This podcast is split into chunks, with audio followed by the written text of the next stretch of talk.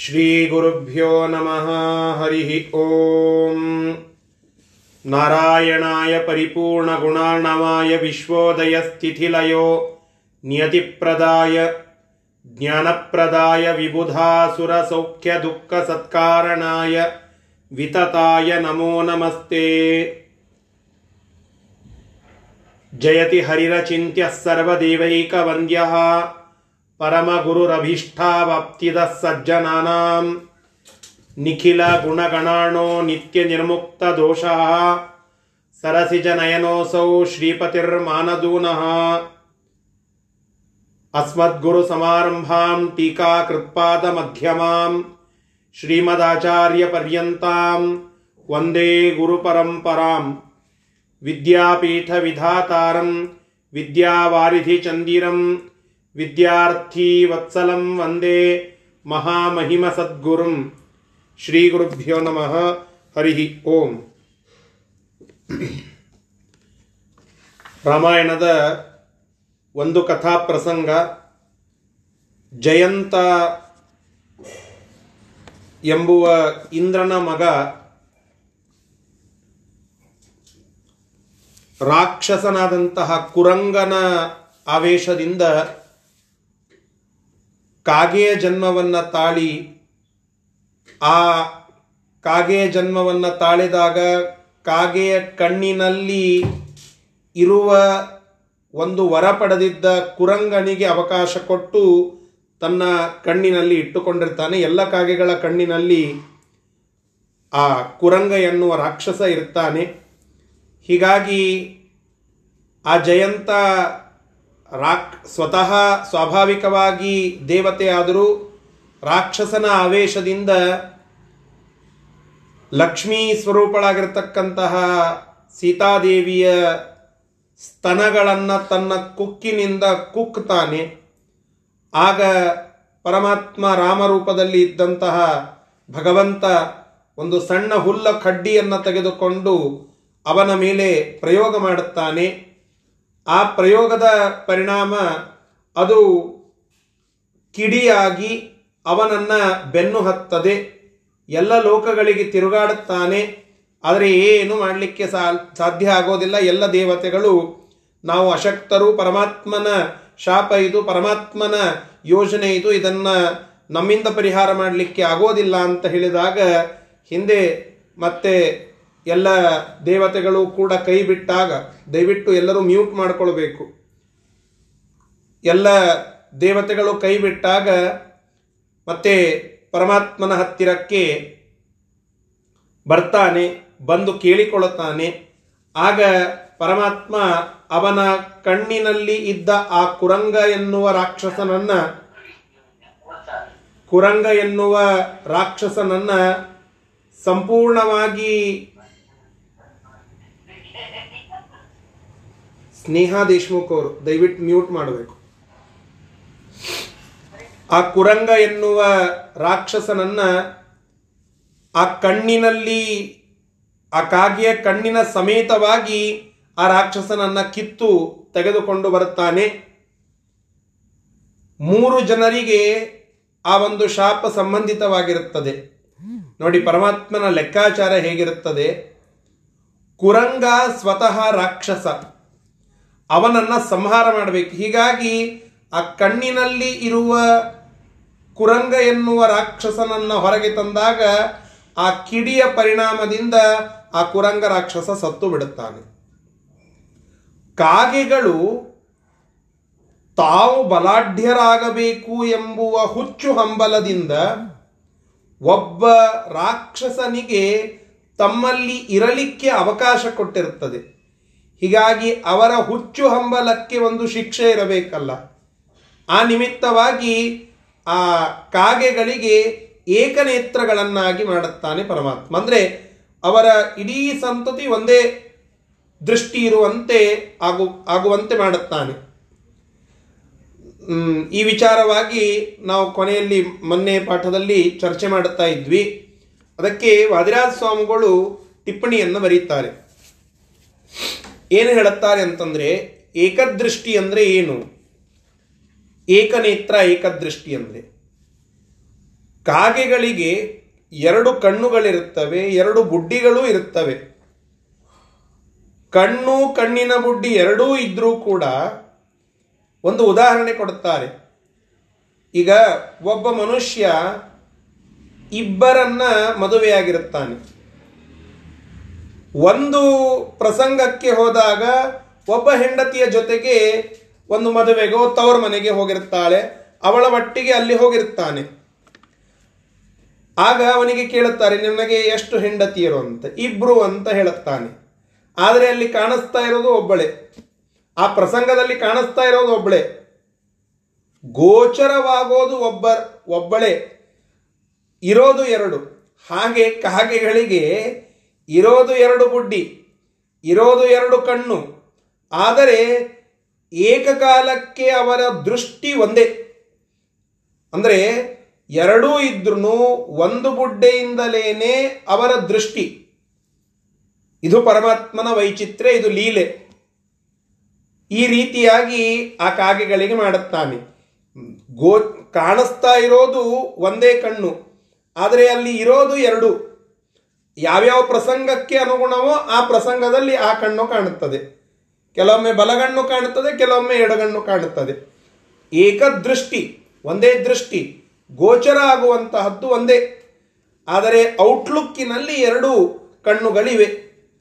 ಇದು ಪರಮಾತ್ಮ ಆ ಕಾಗೆಗಳನ್ನು ಈ ಪ್ರಕಾರವಾಗಿ ಮಾಡುತ್ತಾನೆ. ಇದು ಒಂದು ರೀತಿ ಅವರ, ಅವ ಆ ಕಾಗೆಗಳ ಸಂತತಿಯ ಮೇಲೆ ಪರಮಾತ್ಮ ತೋರಿದ ಕೃಪೆಯೂ ಹೌದು. ಅಂದರೆ ಆ ಕಾಗೆಗಳಿಗೆ ಒಂದೂ ಕಣ್ಣು ಇಲ್ಲದಂತೆ ಮಾಡಬಹುದಿತ್ತು, ಆ ರೀತಿಯಾಗಿ ಮಾಡಲಿಲ್ಲ. ಒಂದು ಕಣ್ಣನ್ನು ತೆಗೆದ.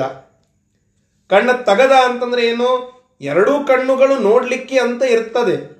ಆದರೆ ಕಾಣಿಸುವಾಗ ವರ್ಕ್ ಆಗೋದು ಒಂದೇ ಕಣ್ಣು. ಈಗ ನನ್ನ ಹತ್ತಿರ ಎರಡು ಮೊಬೈಲ್ ಇಟ್ಟಿ, ಇಟ್ಕೊಂಡಿದ್ದೇನೆ. ಹೀಗೊಂದು ಯೋಜನೆ ಇತ್ತು ಅಂತ ತಿಳ್ಕೊಳ್ಳಿ. ಒನ್ ಟೈಮ್ನಲ್ಲಿ ಒಂದೇ ಮೊಬೈಲ್ ಯೂಸ್ ಮಾಡಲಿಕ್ಕೆ ಬರ್ತದೆ. ಇರೋದು ಎರಡು ಫೋನ್ ಇವೆ. ಆದರೆ ಯಾವುದಾದ್ರೂ ಒಂದನ್ನು ಮಾತ್ರ ಬಳಸ್ಬೋದು. ಈ ರೀತಿಯಾಗಿ ಆ ಕಾಗೆಗಳಿಗೆ ವ್ಯವಸ್ಥೆ ಮಾಡಿದ್ದಾನೆ. ಇದು ಅವುಗಳಿಗೆ ಶಾಪವೂ ಹೌದು, ಅವುಗಳ ಮೇಲೆ ಪರಿಣ, ಅವುಗಳ ಮೇಲೆ ಪರಮಾತ್ಮ ತೋರಿದ ಕರುಣೆಯೂ ಹೌದು. ಈ ರೀತಿಯಾಗಿ ಅವುಗಳಿಗೆ ಶಿಕ್ಷೆಯನ್ನು ಕೊಟ್ಟ. ಇನ್ನು ಜಯಂತ ಸ್ವತಃ ದೇವತೆಯಾಗಿದ್ದರೂ ಕೂಡ ಕೆಟ್ಟ ಇಚ್ಛೆಯನ್ನು ಪಡುತ್ತಾನೆ. ಏ, ಏನ್ರಿ ಆ ಪಕ್ಷಿಗಳು? ಅದರೊಳಗೂ ಕಾಗೆ ಬಹಳಷ್ಟು ಜ, ದಿನ ಬದುಕ್ತವೆ. ಹೀಗಾಗಿ ಬಹ ಬಹುಜೀವಿತರಾಗ್ತೇವೆ ನಾವು. ಬಹಳ ಬಹುಕಾಲ ಜೀವಿತರಾಗ್ತೇವೆ. ಆದ್ದರಿಂದ ಆ ಪಕ್ಷಿ ಆಗೋಣ ಎಂತಹ ಅನ್ನ ಸಿಗ್ತದೆ ಗೊತ್ತಾ? ಬಲಿಯನ್ನ ಎಲ್ಲ ಕಾಗೆಗೆ. ಹೀಗಾಗಿ ಆ ಕಾಗೆಯಂತೆ ಸುಖಪುರುಷನಾಗಿ ಇರಬಹುದು ಅಂತ ಅಂದುಕೊಂಡ ಹಾಗೇ ಬಿಟ್ಟ. ಹೀಗಾಗಿ ನಮ್ಮ ಆಲೋಚನೆಗಳು ಶುದ್ಧ ಇರಬೇಕು. ಶುದ್ಧ ಇಲ್ಲದೆ ಹೋದರೆ ನೀನು ಭಾರೀ ವಿ ಐ ಪಿ ಆದರೂ ಇಂತಹ ಕೆಟ್ಟ ಯೋನಿಯಲ್ಲಿ ಹುಟ್ಟುವ ಪ್ರಸಂಗ ಬರುತ್ತದೆ ಎಂಬುವುದನ್ನು ಪರಮಾತ್ಮ ತೋರಿಸಿಕೊಟ್ಟ. ಅದಕ್ಕೆ ಅವನಿಗೊಂದು ಶಿಕ್ಷೆ ಆಗಬೇಕಲ್ಲ ಅವನದ್ದು ಬಲಗಣ್ಣು ಹೊರಟು ಹೋಯಿತು. ಹೀಗೆ ಜಯಂತನ ಕಣ್ಣು ಹೋಯಿತು. ಕುರಂಗ ಸತ್ತು ಹೋದ, ಕಾಗೆ ಮತ್ತು ಅದರ ಸಂತತಿ ಏಕದೃಷ್ಟಿವನ್ನ ಹೊಂದಿರುವಂತಹದ್ದಾಯಿತು. ಇದು ಪರಮಾತ್ಮ ತೋರಿದ ಲೀಲೆ ಎಂಬುದು ಆ ಪ್ರಸಂಗದ ಒಂದು ಸಾರಾಂಶ. ಅದನ್ನ ಇನ್ನೆರಡು ಶ್ಲೋಕಗಳಲ್ಲಿ ಮುಂದುವರೆಸಿ ಅದಕ್ಕೊಂದು ಅಂತ್ಯವನ್ನ ಹೇಳಿ ಮತ್ತೆ ಮುಂದಿನ ಪ್ರಸಂಗವನ್ನು ವರ್ಣನ ಮಾಡುತ್ತಾ ಇದ್ದಾರೆ. ಆ ವಿಷಯವನ್ನ ಇವತ್ತು ನೋಡಬೇಕು. ಶ್ರೀ ಗುರುಭ್ಯೋ ನಮಃ. ಹರಿಹಿ ಓಂ ಹದಿನೈದನೆಯ ಶ್ಲೋಕ. भविष्यतामप्यथयावदेव। भविष्यताम्यप्यथ यावदेव। द्विनेत्रता काककुलोद्भवानाम्। द्विनेत्रता काककुलोद्भवानाम्। तावत्तदक्ष तावत्तदक्ष्यस्य कुरङ्गनाम्नः। तावत्तदक्षस्य ತಾವತ್ತದಕ್ಷಸ್ಯ ಕುರಂಗನಾಮ್ನಃ ಶಿವೇನ ದತ್ತಂ ದಿತಿಜಸ್ಯ ಚಾಕ್ಷಯಂ ಶಿವೇನ ದತ್ತಂ ದಿತಿಜಸ್ಯ ಚಾಕ್ಷಯಂ ಅತಃ ಪುನರ್ಭಾವಮಮುಷ್ಯ ಹಿತ್ವ ಹಿನ್ವನ್ ಅತಃ ಪುನರ್ಭಾವಮಮುಷ್ಯ ಹಿನ್ವನ್ ಭವಿಷ್ಯತಶ್ಚೈಕದೃಶಶ್ಚಕಾರ भविष्यतद्दैकदृशश्चकार ಸವಾಯಸಾನ್ ರಾಘವ ಆದಿಪೂರುಷಃ वायसान् राघव आदिपूरुष ತಥೋ ಯಯೌ ಶಕ್ರಸುತಸ್ತದಜ್ಞೆಯ ततो ययौ शक्रसुतस्तवाद्यया ಇದು ಅಂದರೆ ಈ ಕಾಗೆಯ ಸಂತತಿಗೆ ಮತ್ತು ಮ್, ಈ ಕುರಂಗ ಎನ್ನುವ ರಾಕ್ಷಸನಿಗೆ ಇದ್ದ ಒಂದು ಲಿಂಕ್, ಅದು ಏನು ಎಂಬುವುದನ್ನು ಸ್ವಲ್ಪ ಮತ್ತೆ ವಿಸ್ತಾರ ಮಾಡಿ ಹೇಳುತ್ತಾ ಇದ್ದಾರೆ.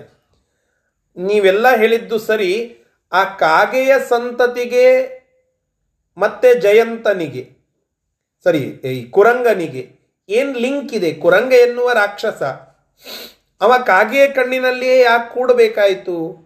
ಅಂತನ್ನುವುದನ್ನು ಹಿಂದೆ ಒಂದು ಲೈನ್ನಲ್ಲಿ ಹೇಳಿ ಮುಗಿಸಿದ್ರು. ಅದನ್ನು ಸ್ವಲ್ಪ ವಿಸ್ತಾರ ಮಾಡಿ ಈ ಎರಡು ಶ್ಲೋಕಗಳಲ್ಲಿ ಹೇಳುತ್ತಾ ಇದ್ದಾರೆ.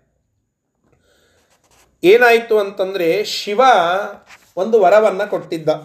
ರುದ್ರದೇವರ ವರ. ಯಾರಿಗೆ? ಕುರಂಗ ಅನ್ನುವ ದೈತ್ಯನಿಗೆ. ಏನಂತ ಕೊಟ್ಟಿದ್ದ ಅಂತಂದ್ರೆ, ಈ ಕಾಕ ಕುಲೋದ್ಭವಾನಂ ಕಾಕ ಕುಲದಲ್ಲಿ ಹುಟ್ಟಿರ್ತಕ್ಕಂತಹ ಮುಂದಿನ ಎಲ್ಲ ಕಾಗೆಗಳಿಗೆ, ಹುಟ್ಟುವಂತಹ ಎಲ್ಲ ಕಾಗೆಗಳಿಗೆ, ಹುಟ್ಟಿದಂತಹ ಎಲ್ಲ ಕಾಗೆಗಳಿಗೆ ಎಲ್ಲಿಯವರೆಗೆ ಎರಡು ನೇತ್ರಗಳು ಇರ್ತವೋ ಅಲ್ಲಿಯವರೆಗೆ ಆ ಕಾಗೆಯ ಕಣ್ಣಿನಲ್ಲಿ ನಿಶ್ಚಿಂತನಾಗಿ ನೀನು ಇರು. ನಿಶ್ಚಿಂತನಾಗಿ ನೀನು ಇರು. ನಿನಗೆ ಎಂದಿಗೂ ನಾಶ ಬರೋದಿಲ್ಲ. ಅವಧ್ಯತ್ವ.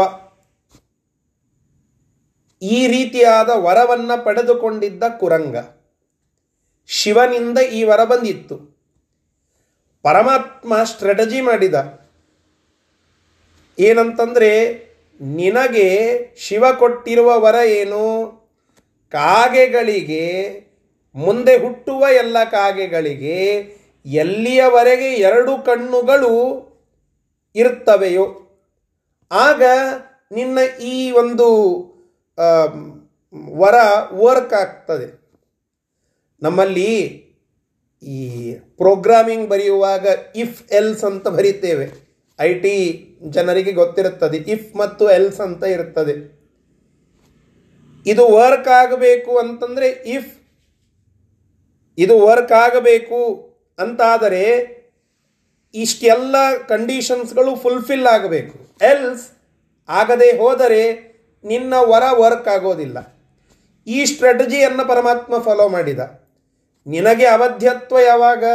ಎರಡೂ ಕಣ್ಣುಗಳಿದ್ದರೆ. ಒಂದು ಕಣ್ಣು ಹೋದರೆ? ಇಲ್ಲ.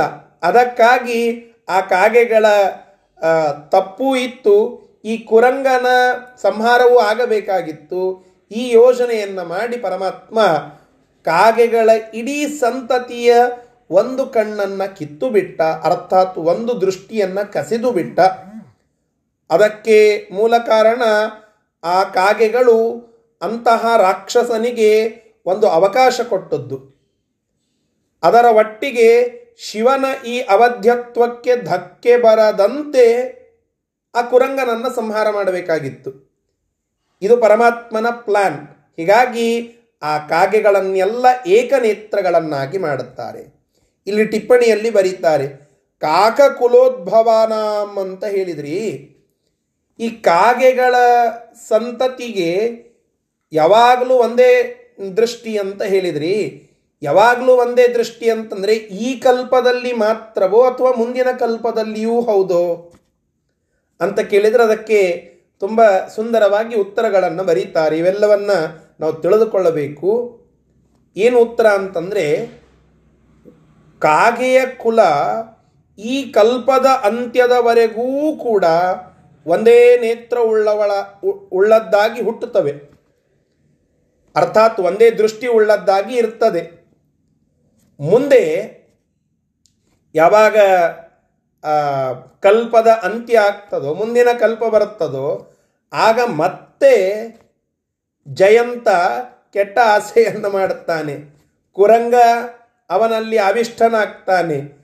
ಆ ಕಾಗೆಯ ರೂಪದಲ್ಲಿ ಬರ್ತಾನೆ. ಮತ್ತೆ ರಾಮನ ಅವತಾರ ಆಗ್ತದೆ. ರಾಮಾವತಾರದಲ್ಲಿ ಮತ್ತೆ ಇಂತಹ ಪ್ರಸಂಗ ಬರ್ತದೆ. ಆಗ ಮತ್ತೆ ಪರಮಾತ್ಮ ಈ ರೀತಿ ಮಾಡಿ ಕಾಗೆಗಳನ್ನು ಏಕನೇತ್ರಗಳನ್ನಾಗಿ ಮಾಡುತ್ತಾನೆ. ಇದು ಮತ್ತೆ ಆಗುವ ಪ್ರೊಸೆಸ್ ಮುಂದಿನ ಕಲ್ಪದಲ್ಲಿ. ಹೀಗಾಗಿ ಕಾಕಕುಲೋದ್ಭವಾನಾಮಂತ ಆಚಾರ್ಯರು ಒಂದು ಶಬ್ದ ಇಟ್ಟರೆ ಅದಕ್ಕೆ ಟಿಪ್ಪಣಿಕಾರರು ಇಷ್ಟೆಲ್ಲ ಅಂಶಗಳನ್ನು ತಿಳಿಸ್ತಾರೆ. ಇದು ಒಂದು ಕಲ್ಪಕ್ಕೆ ಮಾತ್ರ ಸೀಮಿತ ಅಂತಲ್ಲ, ಮತ್ತೆ ಮುಂದಿನ ಕಲ್ಪದಲ್ಲಿ ಇಂತಹದ್ದೇ ಪ್ರಸಂಗ ಬರ್ತದೆ. ಆ ಪ್ರಸಂಗಕ್ಕನುಗುಣವಾಗಿ ಮತ್ತೆ ಇದು ರಿಪೀಟ್ ಆಗ್ತದೆ. ಎಂಬುವಂತಹದ್ದು ಇಲ್ಲಿ ನಾವು ತಿಳಿದುಕೊಳ್ಳಬೇಕು. ಸುಮ್ಮನೆ ಲೌಕಿಕ ಎಕ್ಸಾಂಪಲನ್ನು ಹೇಳುತ್ತೇನೆ. ಈಗ ಒಂದು ಪಿಕ್ಚರನ್ನು ನಾವು ನೋಡ್ತಾ ಇರ್ತೇವೆ. ಈ ಒಂದು ಅವಧಿಯಲ್ಲಿ ಆ ಪಿಕ್ಚರ್ನಲ್ಲಿ ಇಂತಹ ಸೀನ್ ಬಂತು. ಹನ್ನೆರಡು ಗಂಟೆಗೆ ಪ್ರಾರಂಭವಾಗಿರುವಂತಹ ಒಂದು ಫಿಲ್ಮ್ ಮೂರು ಗಂಟೆಯವರೆಗೆ ಇರುತ್ತದೆ ಅಂತ ತಿಳಿದುಕೊಳ್ಳಿ. ಮೂರು ಗಂಟೆಗೆ ಮುಕ್ತಾಯ. ಅದರ ಕ್ಲೈಮ್ಯಾಕ್ಸ್ ಬಂದಿದೆ. ಮತ್ತೆ ಮೂರರ ನಂತರದಲ್ಲಿ ಏನು ಮತ್ತೊಂದು ಶೋ ಚಾಲೋ ಚಾಲೋ ಆಗ್ತದೋ ಆ ಸಮಯದಲ್ಲಿ ಮತ್ತೆ ಅದೆಲ್ಲ ರಿಪೀಟ್ ಆಗ್ತದೆ. ಅದೆಲ್ಲ ಘಟನೆಗಳು ಮತ್ತೆ ಅಲ್ಲಿ ಸಚಿತ್ರವಾಗಿ ನಾವು ನೋಡುತ್ತೇವೆ. ಹೇಗೋ ಹಾಗೆ ಇಲ್ಲಿಯೂ ಕೂಡ ಈ ಕಲ್ಪದ ನಂತರದಲ್ಲಿ ಮತ್ತೆ ಮುಂದಿನ ಕಲ್ಪದಲ್ಲಿ ಇಂತಹ ಪ್ರಸಂಗ ಬರ್ತದೆ. ಅದಕ್ಕಾಗಿ ಆಚಾರ್ಯರು ಹೇಳಿದರು, ಕಾಕಕುಲೋದ್ಭವಾನಾಂ.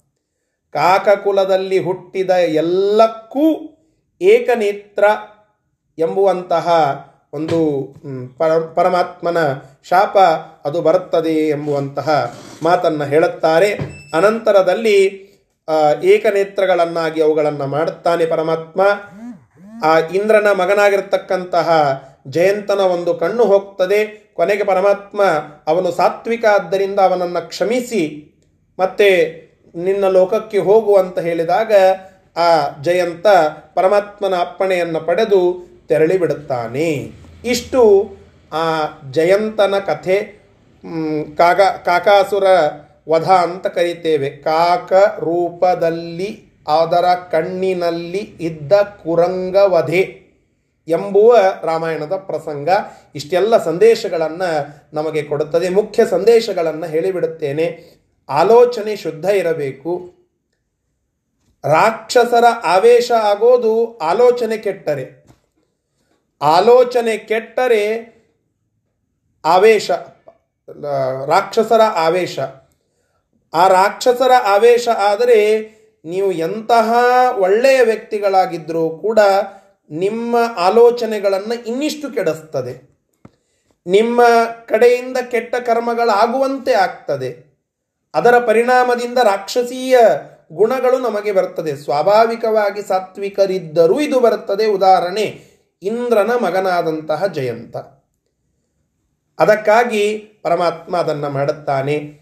ಇನ್ನು ಇನ್ನೊಂದು ಬಹಳ ಮುಖ್ಯವಾದಂತಹ ಸಂದೇಶ ಇವತ್ತು ನಾವು ಮುಖ್ಯವಾಗಿ ತಿಳಿದುಕೊಳ್ಳಬೇಕಾದಂತಹ ಒಂದು ಸಂದೇಶ. ನೋಡಿ, ಕಾಗೆಯ ಒಂದು ಜನಾಂಗ ತಪ್ಪು ಮಾಡಿತು ಅದರ ಮುಂದಿನ ಸಂತತಿಯೆಲ್ಲ ಅದರ ಪರಿಣಾಮವನ್ನು ಉಣ್ಣಬೇಕಾಯಿತು.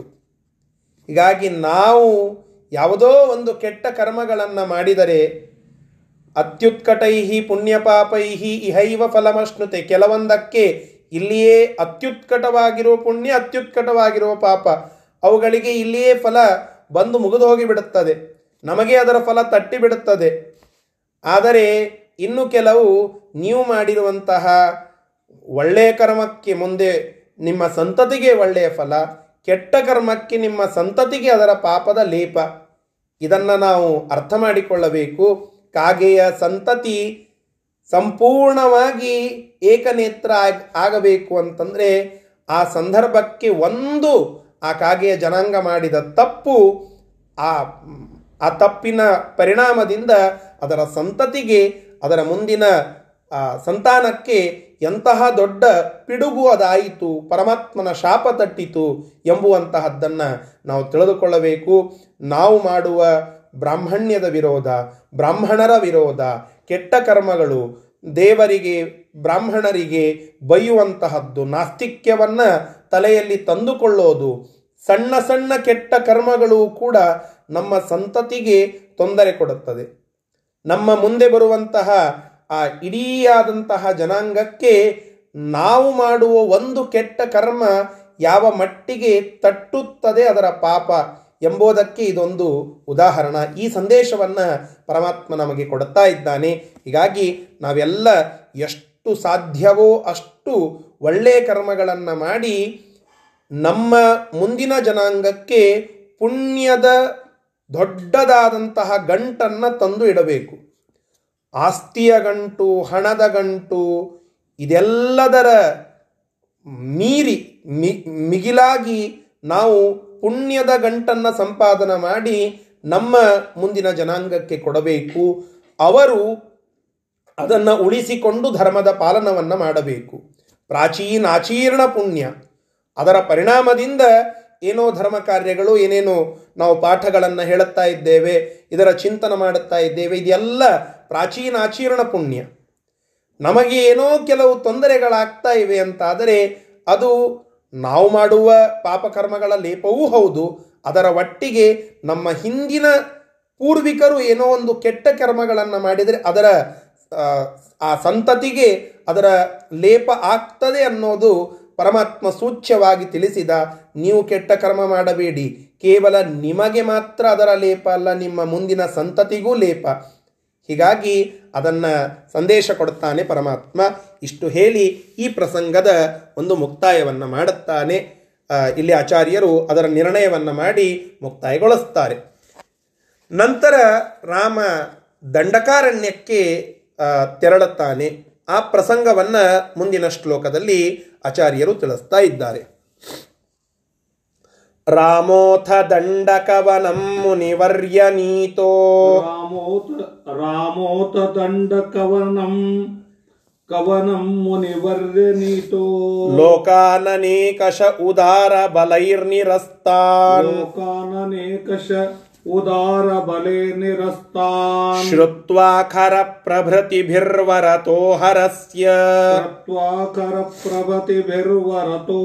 ಶ್ರುತ್ವಾ ಖರ ಪ್ರಭೃತಿಭಿರ್ವರತೋ ಹರಸ್ಯ ತ್ವಾಕರ ಪ್ರಭತಿಭಿರ್ವರತೋ ಹರಸ್ಯ ಸರ್ವೈರವಧ್ಯತನುಭಿಪ್ರಯಯೌ ಸ ಭಾರ್ಗ್ಯಃ ಸರ್ವೈರವದ್ಯತನುಭಿ ಪ್ರಯಯೋ ಸ ಭಾರ್ಯ ಆಸೀಚ್ಚ ತತ್ರ ಶರಭಂಗ ಇತಿ ಸ್ಮ ಜೀರ್ಣೋ ಆಸಿಚ್ಯ ತತ್ರ ಶರಭಂಗ ಇತಿ ಸ್ಮ ಜೀರ್ಣೋ ಲೋಕಂ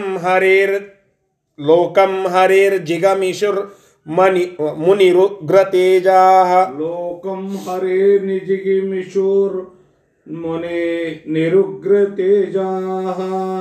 ते तेनादरोपहृतसार्घ्यसपर्घ्यया प्री। तेनादरोपहृतसार्घ्यसपर्य यासः प्रीतो ददौ निजपदं परमं रमेशः। प्रीतो ददौ निजपदं परमं रमेशः।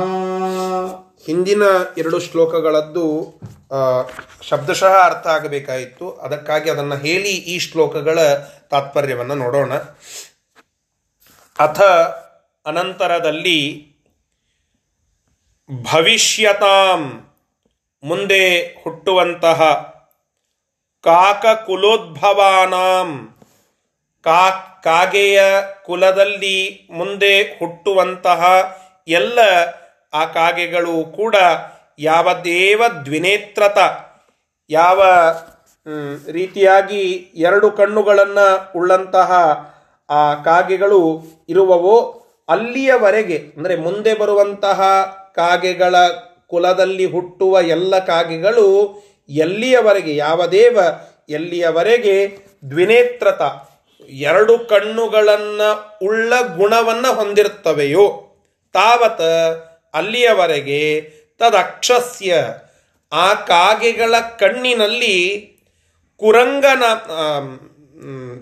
ಆ ಕಾಗೆಗಳ ಕಣ್ಣಿನಲ್ಲಿ ಇರುವಂತಹ ಒಂದು ವರವನ್ನು ಕುರಂಗನಾಮ್ನಃ ದಿತಿಜಸ್ಯ, ಕುರಂಗನ ನಾಮವನ್ನು ಹೊಂದಿರುವಂತಹ, ಕುರಂಗ ಎಂಬ ಹೆಸರನ್ನು ಉಳ್ಳಂತಹ ಆ ರಾಕ್ಷಸನಿಗೆ ಶಿವೇನ ಅಕ್ಷಯಂ ದತ್ತಂ. ಶಿವನಿಂದ ಆ ಒಂದು ವರ ಅವನಿಗೆ ಕೊಡಲ್ಪಟ್ಟಿತ್ತು ಅತಃ ಆದ್ದರಿಂದ ಪುನರ್ಭಾವಂ ಅಮುಷ್ಯ ಹಿನ್ವನ್, ಪುನರ್ಭಾವಂ ಮತ್ತೆ ಹುಟ್ಟುವಂತಹ, ಅಂದರೆ ಅವನು ಮರಳಿ ಹುಟ್ಟುವಂತೆ ಮಾಡಲಿಕ್ಕಾಗಿ ಭವಿಷ್ಯತಃ ಚ ಭವಿಷ್ಯತಃ ಚ, ದೃಶಃ ಚಕಾರ, ಆ ಏಕದೃಶಃ ಚಕಾರ. ಮತ್ತೆ ಆ ಎಲ್ಲ ಕಾಗೆಗಳಿಗೆ, ಆ ಕಾಗೆಗಳ ಕಣ್ಣಿನಲ್ಲಿ ಹುಟ್, ಇರುವಂತಹ ಆ ಕುರಂಗ ಮತ್ತೆ ಹುಟ್ಟಿ ಬರಬಾರದು ಎಂಬುವ ಉದ್ದೇಶದಿಂದ ಅವನನ್ನ ಸಂಹಾರ ಮಾಡಿ ಅವನು ಮತ್ತೆ ಅಲ್ಲಿ ಹುಟ್ಟಿ ಬರಬಾರದು. ಯಾಕೆಂದರೆ ಈಗ ಒಂದು ಕಣ್ಣನ್ನು ತಗದ ಪರಮಾತ್ಮ, ಅದು ಆ ರಾಕ್ಷಸ ಸತ್ತು ಹೋದ.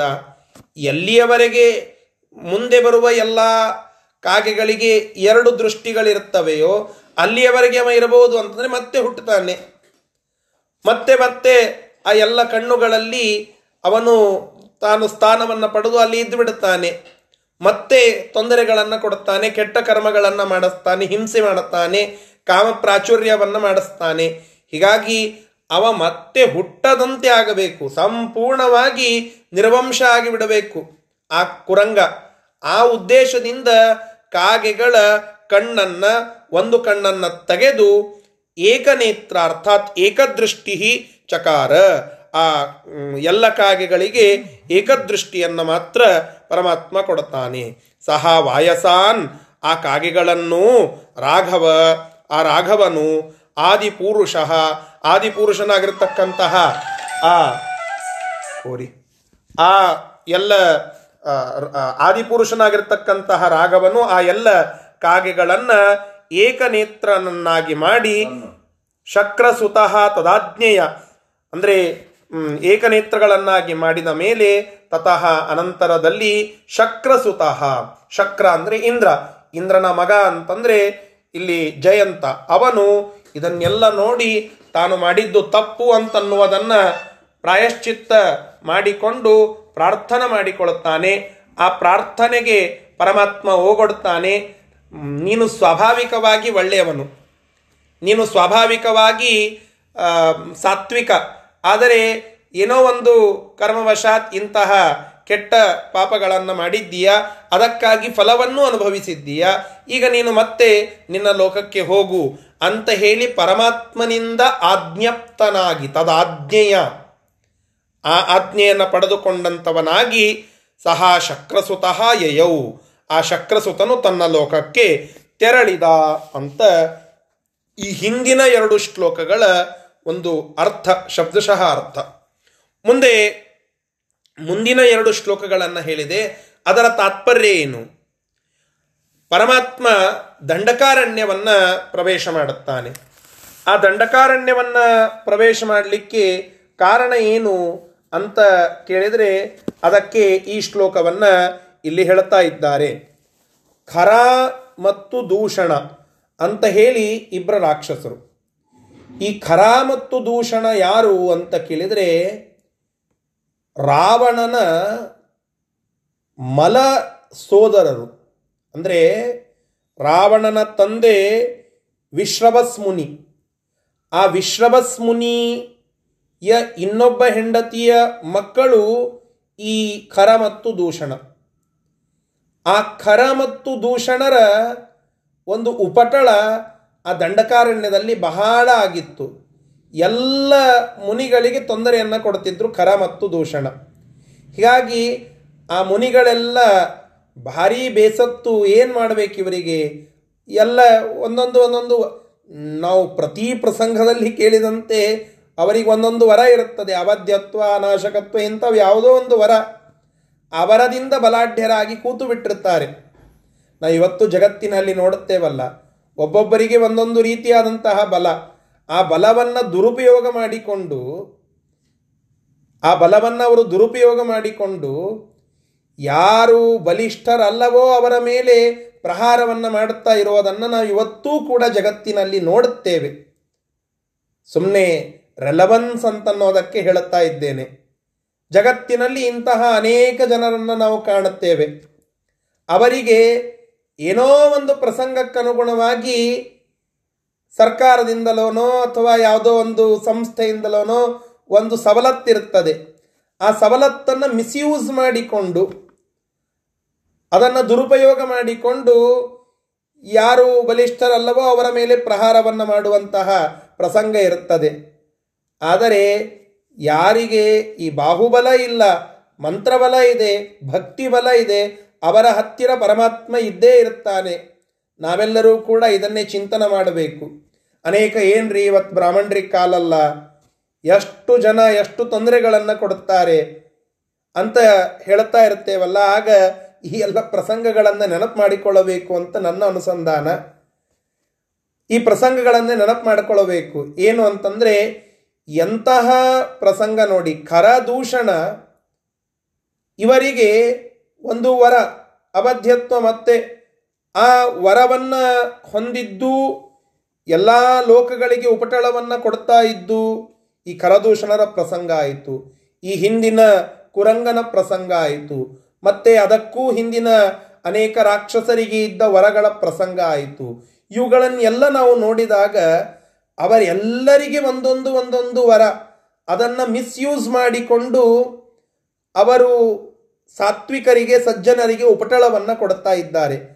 ಆದರೆ ಸಾತ್ವಿಕರ ಸಜ್ಜನರ ಪರವಾಗಿ, ಅನಾಥ ಬಂಧುವಾಗಿ ಭಕ್ತವತ್ಸಲನಾಗಿ ಪರಮಾತ್ಮ ಸದಾಕಾಲ ಇದ್ದೇ ಇರ್ತಾನೆ, ಆದರೆ ಪೇಷನ್ಸ್ ಬೇಕು.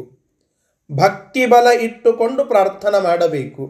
ಹಾಗೆಯೇ ಆ ದಂಡಕಾರಣ್ಯ ಎನ್ನುವ ಒಂದು ಪ್ರದೇಶ ಚಿತ್ರಕೂಟ ಪರ್ವತದಲ್ಲಿ ಪರಮಾತ್ಮ ಇದ್ದ. ಅಲ್ಲಿಂದ ಒಂದು ಸ್ವಲ್ಪ ದೂರದಲ್ಲಿ ದಂಡಕಾರಣ್ಯ. ಆ ದಂಡಕಾರಣ್ಯದಲ್ಲಿ ಕೆಲವು ಮುನಿಗಳು ತಪಸ್ಸು ಮಾಡುತ್ತಾ ಇದ್ರು. ಆ ಮುನಿಗಳ ತಪಸ್ಸಿಗೆ ತೊಂದರೆ ಕೊಡುತ್ತಾ ಇದ್ರು ಈ ರಾವಣ ಕುಂಭಕರ್ಣರ ಮಲ ಸಹೋದರರಾದಂತಹ ಖರದೂಷಣರು. ಆ ಖರದೂಷಣರಿಗೆ ಮತ್ತೆ ರುದ್ರದೇವರಿಂದ ಅವಧ್ಯತ್ವ ಇತ್ತು. ರುದ್ರದೇವರು ಅವರಿಗೆ ಅವಧ್ಯತ್ವವನ್ನು ಕೊಟ್ಟಿದ್ರು.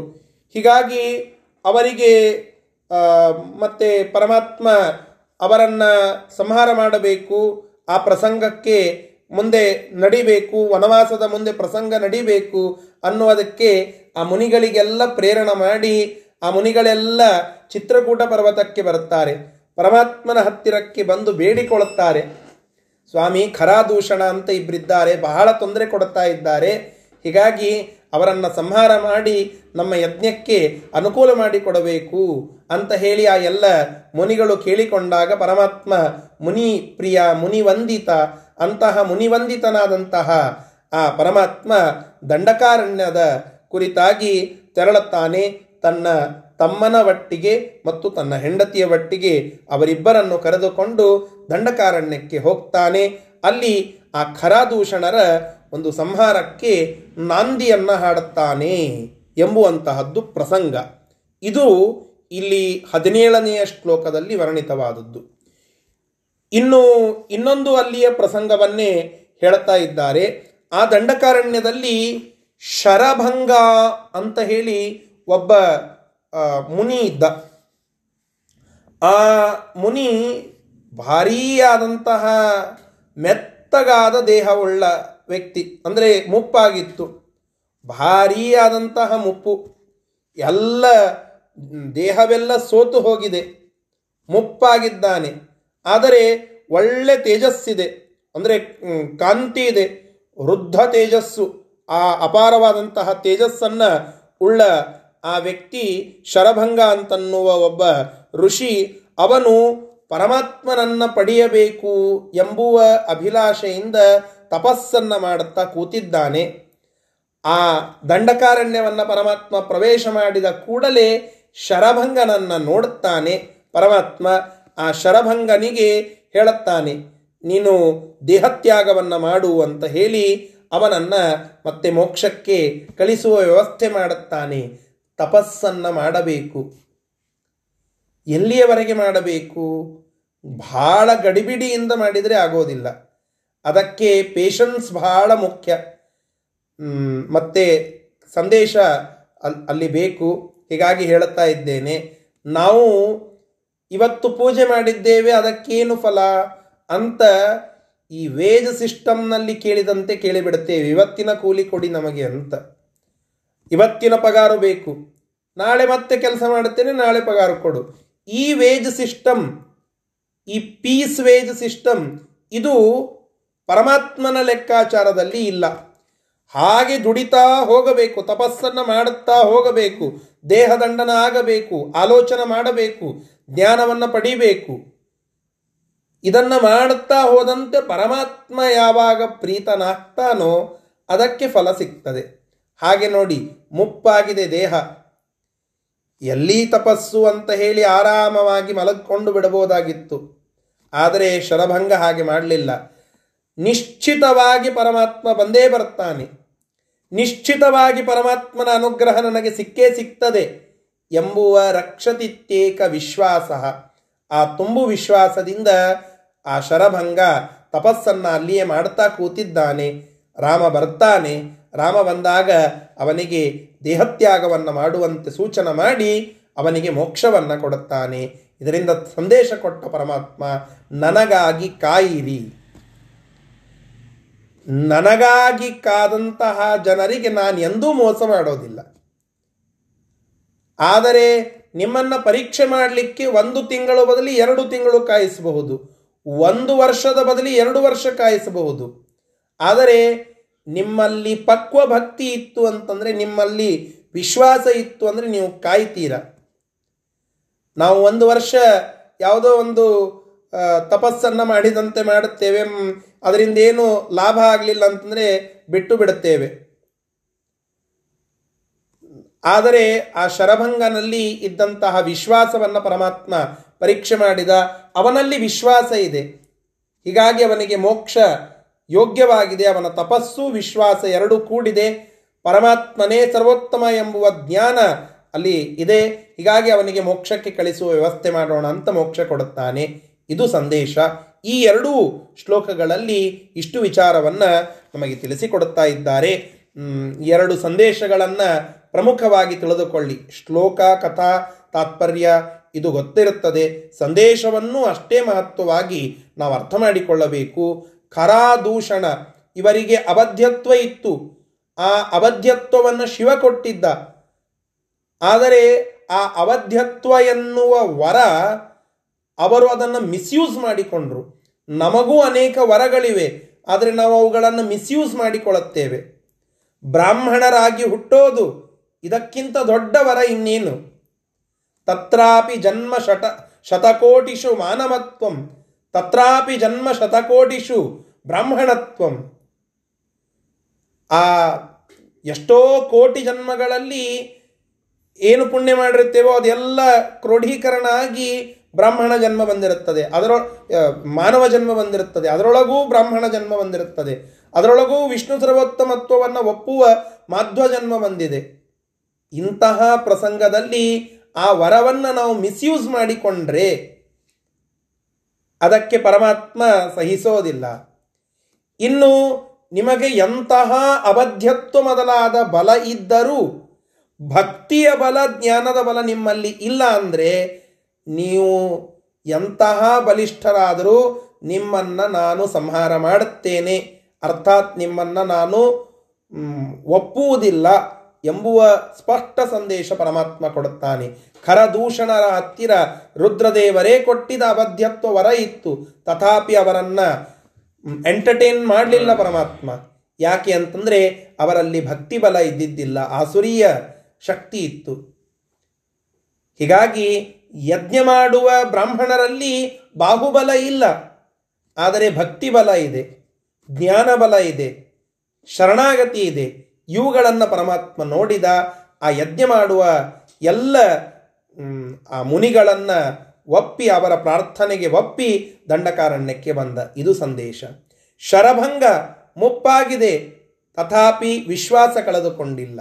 ವಿಶ್ವಾಸದಲ್ಲಿ ಚೈತನ್ಯ ಇದೆ, ವಿಶ್ವಾಸದಲ್ಲಿ ಯೌವನ ಇದೆ.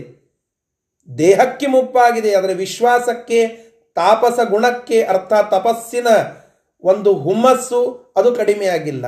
ಪರಮಾತ್ಮ ಬಂದೇ ಬರ್ತಾನೆ, ನನಗೆ ಮೋಕ್ಷ ಕೊಟ್ಟೇ ಕೊಡುತ್ತಾನೆ ಎಂಬುವ ವಿಶ್ವಾಸ ಇದೆ. ಈ ವಿಶ್ವಾಸವ ನಮ್ಮನ್ನು ಮೋಕ್ಷಕ್ಕೆ ಕರೆದುಕೊಂಡು ಹೋಗ್ತದೆ ಎಂಬುವ ಸಂದೇಶ ಕೊಟ್ಟ ಪರಮಾತ್ಮ ಶರಭಂಗನಿಗೆ ಮೋಕ್ಷ ಕೊಟ್ಟು. ಈ ಎರಡೂ ಪ್ರಸಂಗಗಳಿಗೆ ಇಷ್ಟು ಸಂದೇಶ ತಾತ್ಪರ್ಯ. ಈ ವಿಚಾರಗಳನ್ನು ಇಲ್ಲಿ ತಿಳಿಸ್ತಾ ಇದ್ದಾರೆ. ಆ ಶರಭಂಗ ದೇಹತ್ಯಾಗವನ್ನು ಮಾಡುತ್ತಾನೆ ಅಂತ ಹೇಳಿದ್ರಲ್ಲ, ಅದು ಹೇಗೆ? ಅದು ಆತ್ಮಹತ್ಯೆ ಅಂತ ಅನ್ನಿಸಿಕೊಳ್ಳುವುದಿಲ್ಲವೇನು ಅಂತ ಒಂದು ಚಿಕ್ಕ ಪ್ರಶ್ನೆ ಬರುತ್ತದೆ ಆ ಪ್ರಶ್ನೆಗೆ ಮುಂದಿನ ಶ್ಲೋಕದಲ್ಲಿ ಉತ್ತರವನ್ನು ಕೊಡ್ತಾ ಇದ್ದಾರೆ. ಇಷ್ಟು ಈ ಎರಡು ಶ್ಲೋಕಗಳ ತಾತ್ಪರ್ಯ. ಇದರ ಶಬ್ದಶಃ ಅರ್ಥವನ್ನು ಈಗ ನೋಡೋಣ. ಅಥ ಅನಂತರದಲ್ಲಿ ರಾಮ ಅಪಿ.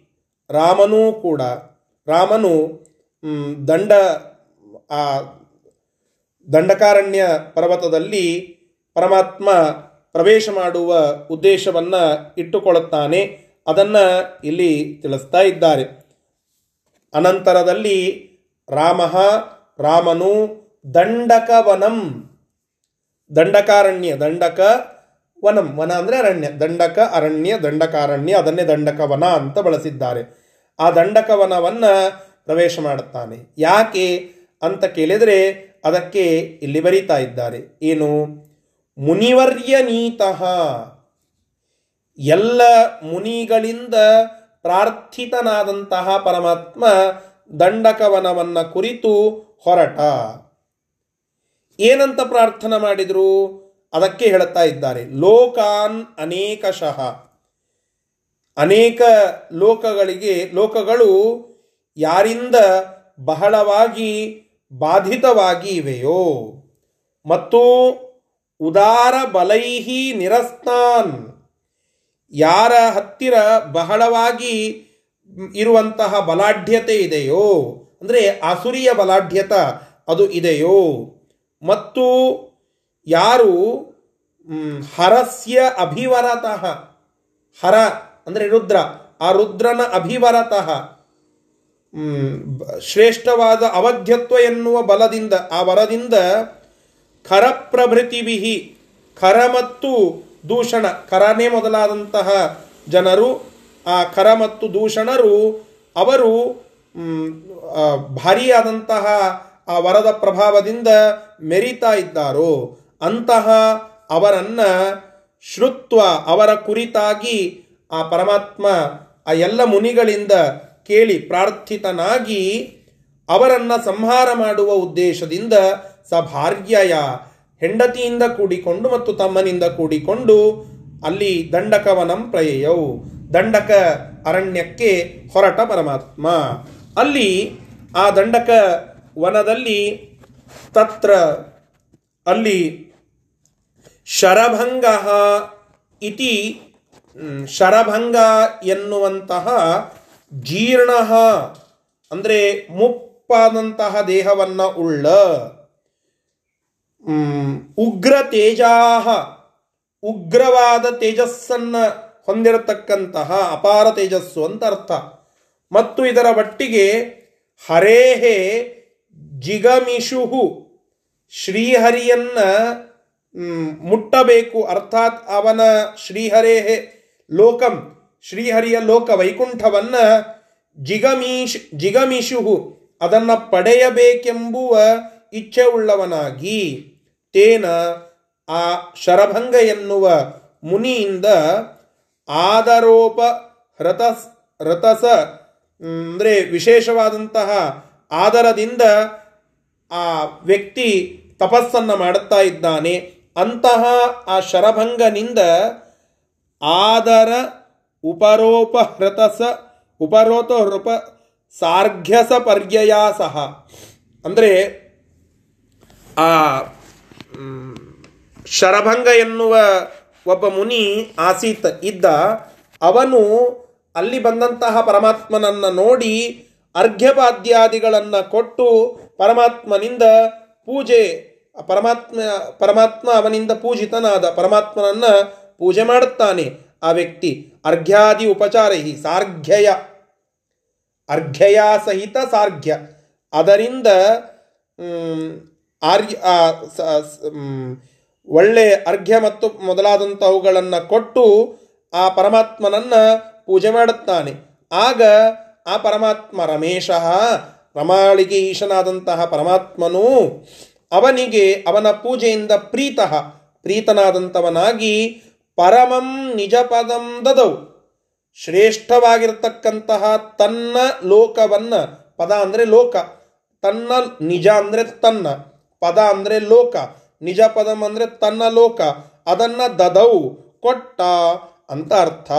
ಈ ರೀತಿಯಾಗಿ ಉಪಹೃತ ಸಾರ್ಘ್ಯ, ಸಪರ್ಗ್ಯಯ ಸಪರ್ಗ್ಯಯ ಸಹ ಶ್ರೇಷ್ಠವಾದಂತಹ ಅರ್ಘ್ಯಪಾದ್ಯಾದಿಗಳಿಂದ ಪೂಜಿತನಾದಂತಹ ಆ ರಾಮನು ಶರಭಂಗನ ಪ್ರಾರ್ಥನೆ, ಅರ್ಥಾತ್ ಅವನ ಆ ಎಲ್ಲ ಸೇವೆಗೆ, ತಪಸ್ಸಿಗೆ ಮೆಚ್ಚಿ ತನ್ನ ಪದವನ್ನು ಅವನಿಗೆ ಕೊಟ್ಟ ಅಂತ ಇಲ್ಲಿ ಹೇಳುತ್ತಾ ಇದ್ದಾರೆ. ಅನಂತರದಲ್ಲಿ ಆ ದೇಹತ್ಯಾಗ ಮಾಡಿದ ಪ್ರಸಂಗ ಅದೇನು ಎಂಬುವಂತಹ ವಿಷಯವನ್ನು ಮುಂದಿನ ಶ್ಲೋಕದಲ್ಲಿ ಹೇಳುತ್ತಾ ಇದ್ದಾರೆ. ಅಲ್ಲಿ ಟಿಪ್ಪಣಿಯಲ್ಲಿ ನಾನು ಈಗಲೇ ಹೇಳಿದಂತೆ ದೇಹತ್ಯಾಗ ಮತ್ತು ಆತ್ಮಹತ್ಯೆ. ಇವೆರಡಕ್ಕೂ ಇರುವ ಡಿಫ್ರೆನ್ಸ್ ಏನು ಎಂಬುವುದನ್ನು ತಿಳಿಸ್ತಾ ಇದ್ದಾರೆ. ಅದನ್ನು ನಾಳೆ ದಿನ ಮತ್ತೆ ಮುಂದುವರಿಸೋಣ. ಶ್ರೀ ಕೃಷ್ಣಾರ್ಪಣಮಸ್ತು ಹರಯೇ ನಮಃ.